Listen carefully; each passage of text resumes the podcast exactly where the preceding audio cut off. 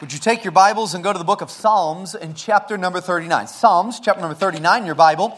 And uh, if you would like, the ushers have a sheet of paper uh, to fill in the blanks. You do not have to take one, but if you would like to follow along, you can grab one of those. We're in book of Psalms in chapter number 39. Sometime back, Pastor started us out in Psalms, and we've been following this through. We made up to chapter number 39. Psalms, chapter number 39. And if you'd like one of those papers, just raise your hand there, and they'll make sure that you get one of those, and you can follow along. Psalms, chapter number 39.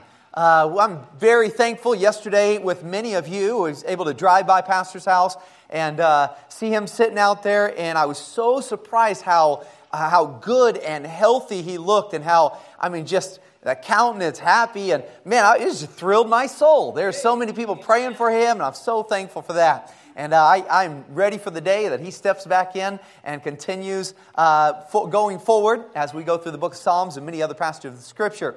I want to say i'm very grateful as well as a church family uh, that throughout this time uh, god has used pastor trent to guide our church and to help us through this time it isn't beautiful how Lord uses certain people and does certain things, and God hasn't left us alone. God's given us that, and I'm so thankful uh, for Pastor Trent and for his family. We're in the book of Psalm 39, and if you would, right under the Psalm chapter number 39, it says this. Maybe the um, maybe you have it there in your Bible, the pericope, that uh, that outline, that header right there. It says this: the chief musician, even to Jeduthun, um, a psalm of David. In other words, this is a psalm of David, one that David wrote but it says this was to Jeduthun. And I looked it up. I thought, who in the world is Jeduthun? You know, I mean, it sounds pretty cool. Uncle Jed, you know, I mean, that sounds like a cool name. But who's Jeduthun? And so I looked it up and found out that Jeduthun is one of the choir directors, one of the main musicians in Hebrew history at that time. And I looked in, I, I saw there was a list of men, and so I began to look at it, and it said uh, the Asaph and the sons of Asaph and Heman, which not, not the same He-Man, which is the, the figure for me growing up, and the days when Saturday was worth getting up for cartoons, you know what I'm saying? But anyway, I looked at it, and so uh, you see He-Man, you also see it said the sons of Korah. And I remember as I saw that just the other day, I flipped through and thought, sons of Korah, and my mind ran back to the Old Testament of Genesis, or, and oh, excuse me, to Numbers, in Numbers chapter number 16, when uh, there was Korah and several men, they got up there and they started complaining and they said, come on, man, who said that Moses and Aaron get to be the guys in charge? You know, they wanted this social, socialistic church authority going on, you know. Everybody needs to say so. And Lord says, you know, just stop right there. And Moses says, God, you didn't, you're the one who put me here, not me. And the Lord says, I'll prove. And so he just keeps on going. Korah keeps on going. And God opens the earth. You remember that? God opens the earth and whoop, he swallows Korah and all of his family. Well, you don't hear much about Korah until years and years later. We move the book of Psalms. And now the sons of Korah are actually some of the greatest and the sweetest singers that are out there in the Hebrew nation. I began to think, that is awesome. One, it shows that God never holds a grudge. Amen? And so, you know, it doesn't matter the sin, the and everything else, God never holds a grudge. And secondly, it shows me what a beautiful thing that these men did not let their past hold them back to live for God in the future. And you know what? So many times, because we look back and I mean, psychologists and counselors and people would say, you know what? If you're, if in your past there were, there were drunkards, very likely you're going to be a drunkard. And if there was abuse, then you're going to live like this. And if there was, and they name all these different things, you are almost destined for failure in life if there was failure in the past. But these boys said, you know what? We will not let anything stop us from serving our Savior. What a beautiful testimony, isn't it? And so they didn't let the past stop. So that's Jeduthun, this man who was a musician there. Well, let's jump into the passage very quickly. And for time, grab a pen. Let's underline a couple different things. Verse number, we're going to jump all the way down to verse number five. The Bible says this Behold, thou hast made me, uh, my days is handbreadth Mine age is nothing before thee. Verily, every man at his best state is altogether, underline this word right here, vanity, says Selah. Everybody's life is just vanity, empty, worthless, useless, fruitless, purposeless. You know, it just doesn't have, it's pointless. It doesn't have anything. It's just vain. Jump down to verse number six. It says, Surely every man walketh a vain, underline that word, vain show. Surely they are disquieted in vain. Underline that. Pointless, worthless, useless. Doesn't even matter. It's just empty. Jump all the way down, if you would, all the way down to verse number 11. When thou with rebukes dost correct man for iniquity, thou makest his beauty to consume away like a moth. Surely every man is, look at that next word, vanity. And underline that. So over and over it says it's vanity, vanity, vain, vain, vanity. Well, if you jump all the way to verse number one very quickly, and we make our way there, and the Bible says, so David's starting this out, and he said, I said, I will take heed to my ways. Underline that, I'll take heed. I'll take heed. I'll pay attention. I'll look. I'll watch. I'll, I'll go in front. I'll make sure I'm really looking into I'll take heed to my way. So the title that you see there in Psalm 39 that we put, if you have one of those papers there, the title is The Brevity of Life. It says, man, it's just vain and it's empty. It's worth it. What in the world are we even living for? What does it even matter? And then David says, let me go ahead and start it out before I tell you it's all vain and it's all uh, you know worthless and empty and, and pointless and everything. Let me just tell you to take heed to your ways. So, very quickly, let me give you two different reasons because life goes by so fast, things happen so fast, it just looks like it's pointless and useless. There's two different things that he mentions in the passage that we must take heed to. First of all, uh, in your notes right there, watch your, and there's a space right there, watch your tongue. Watch your tongue. Look at verse number one, will you? It says, I, t- I said, I will take heed to my ways, that I sin not with my, look what it says, I sin not with my tongue says, I will keep my mouth with the bridle while the wicked is before me. He goes on. He says, First of all, as I'm taking heed to things because life's so fast and it seems pointless and worthless and useless, and I'm just, boy, I don't even know what's going on. He says, I know what I'm going to take heed to. First of all, I'm going to take heed to my tongue. Now, he offers in verse number one a point, in verse number two a point, verse number three, he offers us three specific ways how we can watch our tongue. Verse number one, it tells us uh, that I will keep my mouth with a bridle. A bridle is a muzzle. Seeing those poor little puppies, you know, and walk around. Sometimes even the pit bull, you know, you're looking at them, you're like, oh, what you looking at, boy? You're like, you can't do anything now. You know, you got a bridle on, you got a muzzle on you. And you know what? This is what he says. So if you have the, the notes right there, we have an A, B, and C. So there are wrong, put the word wrong, as he gives these lessons about the tongue. There are wrong things to say. This is what he said. I'm going to put a bridle over me. I'm going to put a muzzle over me. I don't need to say anything. There are wrong things to say. You know, with your mouth, we can judge, criticize, gossip, and condemn. Any fool can do it, and most fools do do it. But don't play the part of a fool and jump in there. There are wrong things to say. You know, with your tongue, you can lift people up or you can put people down. You can hurt people or you can help people. You can encourage people you can discourage. There's all kinds of things. In fact, James chapter 3, beautiful passage. It gives so many um, word pictures in James chapter 3 uh, of what the tongue is. And one of those, he says, it's a small little member, yet, buddy, it makes a big old fire.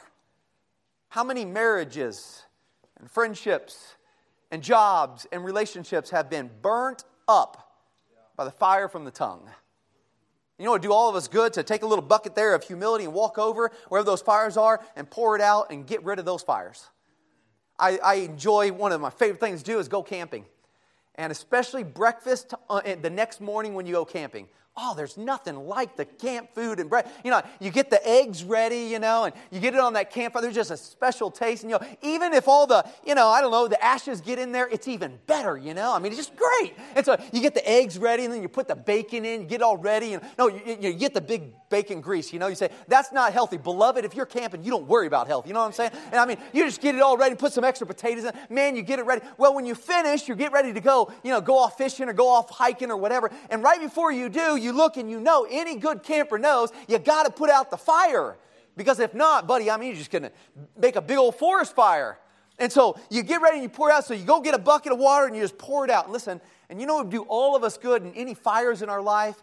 Just take a bucket of humility and let's just scorch that thing right out. Let's get rid of it. He says, here's what we need to do. The first thing, there's wrong things to do with our tongue. You know, if you notice there, he said, put a bridle. In other words, control your mouth. In other words, before you answer somebody, you better think. Before you send a text message, you better think. Before you put up a post, you better think. Before you react in anger, you better think. In all of life, you better think. 1 Peter chapter 3, verse number 10, it says this. Listen, it says, if you love life and you want to see good days, refrain your tongue. Man, I want to see good days. I want to enjoy life. And he says, Good, then watch your tongue. So when we watch our tongue, first of all, there's some wrong things to say. But look at verse number two. It offers this. It says, I was done with silence. I held my peace even from good. So there's some wrong things. Letter A, there's some wrong things to say. Uh, letter B, there are times when not to speak.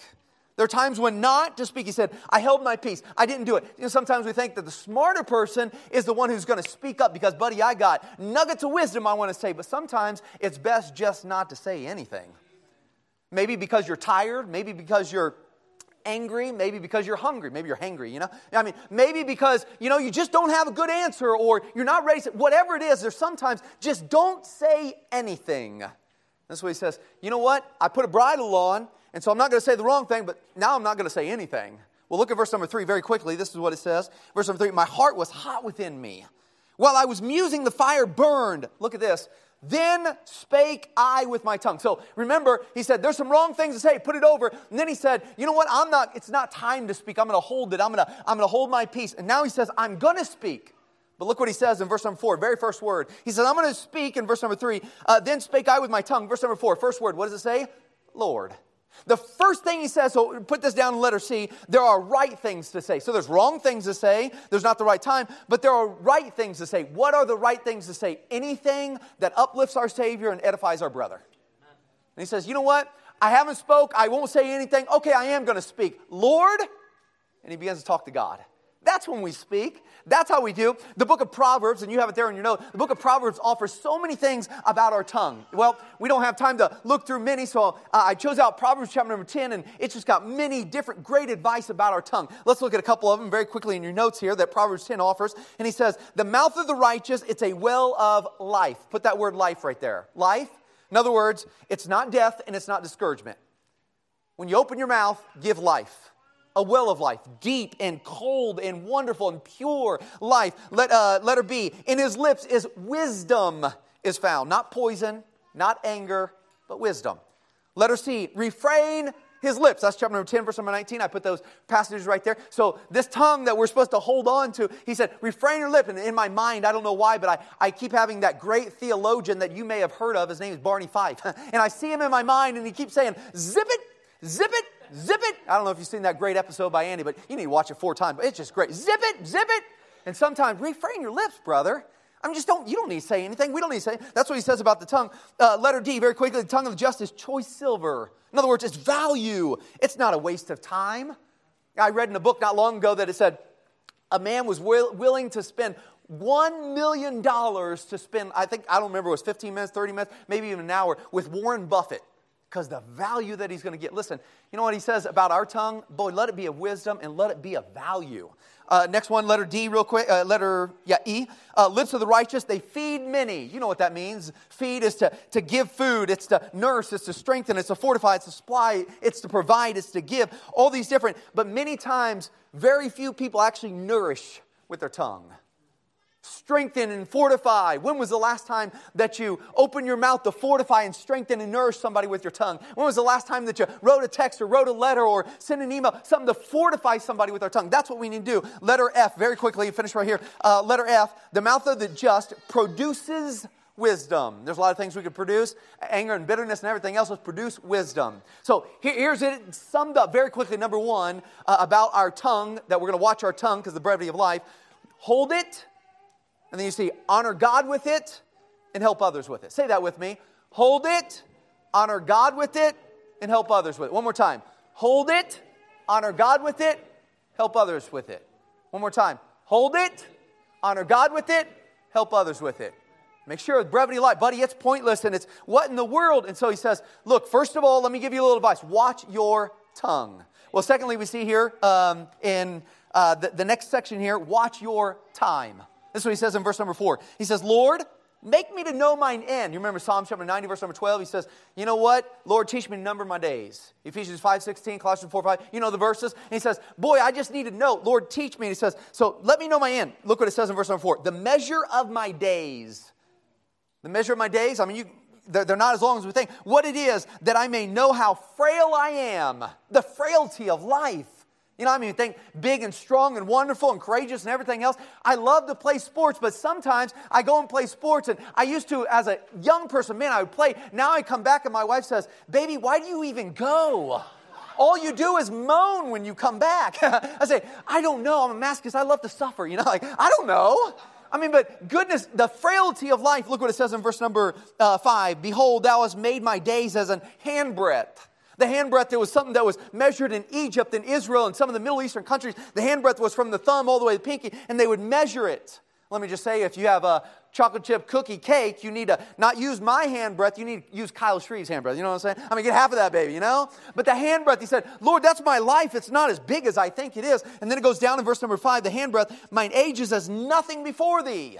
I remember meeting people in Argentina. One of our pastors, he had family in Paraguay, and we went out there, and I remember meeting his family, and his granddad was there.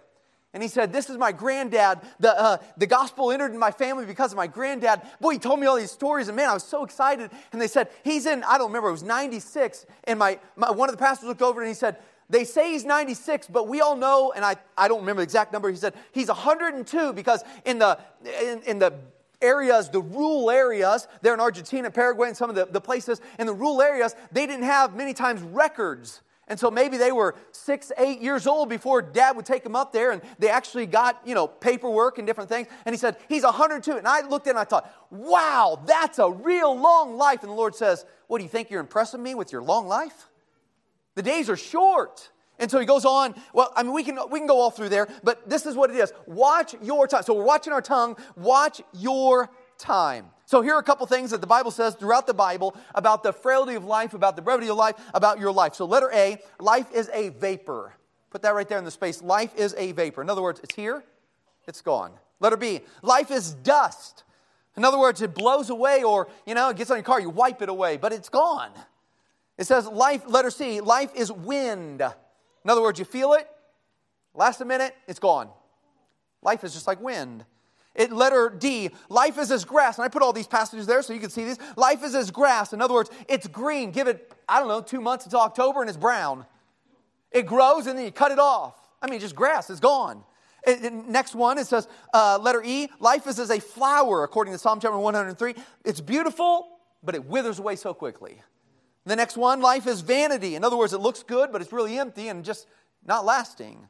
The next one, letter G, uh, life is as a shadow. In other words, a few hours, give it a few hours, it changes and it's gone. Next one says, life is spilled water. In other words, when you spill something on the ground, you can never recover it all. You can't pick it back up. It's just gone. He said that's what life is all, just like. The next one, life is like a tale or a story that is told. In other words, it's a fading memory. We remember it, but it's gone. So life is short. Verse number six, very quickly, as you run back there, uh, we stop in verse number five. Look at verse number six. Surely every man walketh a vain show. They walk a vain show. So this is what he says. You know what? Let's watch our tongue. And then he says, let's watch our, our time because, man, life goes by quick. And we see all these different things throughout the Word of God. Time goes by so quick. And he says, all right, let me tell you, let's not walk a vain show. So how do we walk a vain show without priorities in our life? Let me give you three priorities very quickly here on your notes right here. Number uh, letter A, don't wait to serve God. Don't wait to serve God. It, let me just clarify very clearly. You don't have to be a missionary or a full-time ministry to serve God. You know, the greatest lessons that I learned in my life about serving and loving Jesus was from my dad. He never one time stood behind a pulpit and preached. He never taught a Sunday school class. He never gave a devotion. He never taught discipleship. He never preached. But listen to this everything I learned about giving and loving God and being hospitable and, and, and, and being dedicated and being committed, those things were sermons that my dad taught me that will reverb in my life for the rest of my life. They'll never die. So don't wait. Time goes by quick. Don't wait to serve God. Letter B, don't wait to enjoy your family. Make memories now.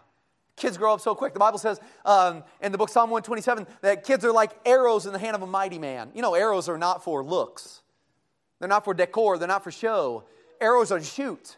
Maybe it's to protect your house. Maybe it's to hunt and kill, but either way, it's to shoot, it's to use. That's what arrows are for. And before we know it, whether we want to or whether we try to hold on or whether we, whatever we do, you, you still can't help it. They're going to be shot out there in the world.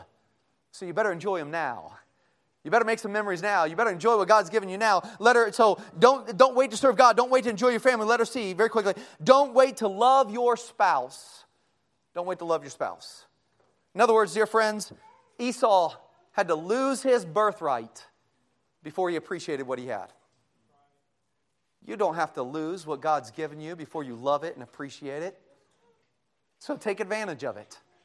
Uh, last year, Pastor Robert, myself, and Pastor Trent, uh, we went and picked up uh, Brother Don Sisk, and he came here and he preached here, and then we took him back up to Chattanooga. When we got to Chattanooga, his wife, I believe, passed away maybe four or five years ago.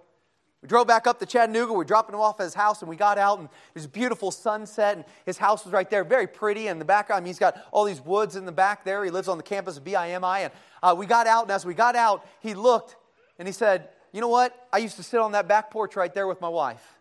Every evening, we sat right there on the back porch and we'd watch the deer come. We'd watch the, and then he looked and he had tears in his eyes and he said, You know what? I would give a million dollars to have 15 minutes with her. And dear friends, love and appreciate and take advantage of what God's given you now. Well, it concludes very quickly in verse number, um, go all the way down to verse number 13. The whole chapter concludes, but I want you to see what it says. It says, Oh, spare me. This is what the psalmist says. Oh, spare me that I may recover the strength. Look what it says before I go hence and be no more. Very soon, whether we want or we don't, whether we believe it or not, life's going to go and we will be no more. And so this is what he says Hey, buddy, you better watch your tongue and you better watch your time before you are no more. When I was young, I used to live to be outdoors. Whether it was play sports, whether it was hunting, it was fishing, it was catching snakes or lizards, it didn't matter. I lived for the outdoors. And as a result, for living out the doors, I didn't enjoy school because they wanted to trap me in the asylum of staying inside. Man, I didn't enjoy it. And so, because of it, I did not, because my love for outdoor, I didn't, I did not do my homework. I thought, fooey on that. Well, spoiler alert, if you don't do your homework, they don't let you go to the next grade. And it took me maybe a couple years to realize that. But you know, I mean, I went in fourth grade, I went to three different schools, no lie. Two public schools, one Christian school. I was hoping the Christian school would be, you know, Christ like, forgiving, and loving, but those heathenistic teachers didn't help me at all. They're like, go back and repeat the thing again. Man, I'm, you know, I'm going to be a grandpa when I'm in fourth grade. You know, I just keep repeating that baby over and over. And I thought, this is just silly. I don't want to do it, and I don't care. And finally, I mean, my parents would tell me, and I'd get called in the, the principal's office every Friday without fail. I got a spanking for not doing my homework. And I get a spanking at school, and I get a spanking at home. I thought, you ain't teaching me anything, buddy. I didn't know that spanking's coming. I mean, bring her on, baby. I mean, I mean, I you call me, never mind. But you know, I mean, I did. Lord, keep a bridle on my tongue. yeah. So I remember every Friday, man, I thought, fooey on this. And man, I kept repeating. Finally, after the third time, I learned my lesson and I did enough homework that they gave me from fourth grade, they sent me to fifth grade. Woo! I was happy camper. The only time I was the tallest person in my class. you know, but anyway, I remember, dear friends, so you repeat the grade long enough, you'll be the biggest, you know. But anyway, I remember being there and I thought, I have finally learned my lesson. And you know what? If you do what they requirements, what they ask you, they pass you on to the next grade. Now listen, in the same way, life is so fast. And if you'll learn to watch your tongue, you'll learn to watch your time, you can go to the next level. You can enjoy life and you know what? We'll be even obeying God's word a lot better. So this is what David says. You know what? Pretty soon, I'm going to be gone, gone hence, be no more. So let me just say, take heed. Watch your tongue. Watch your time.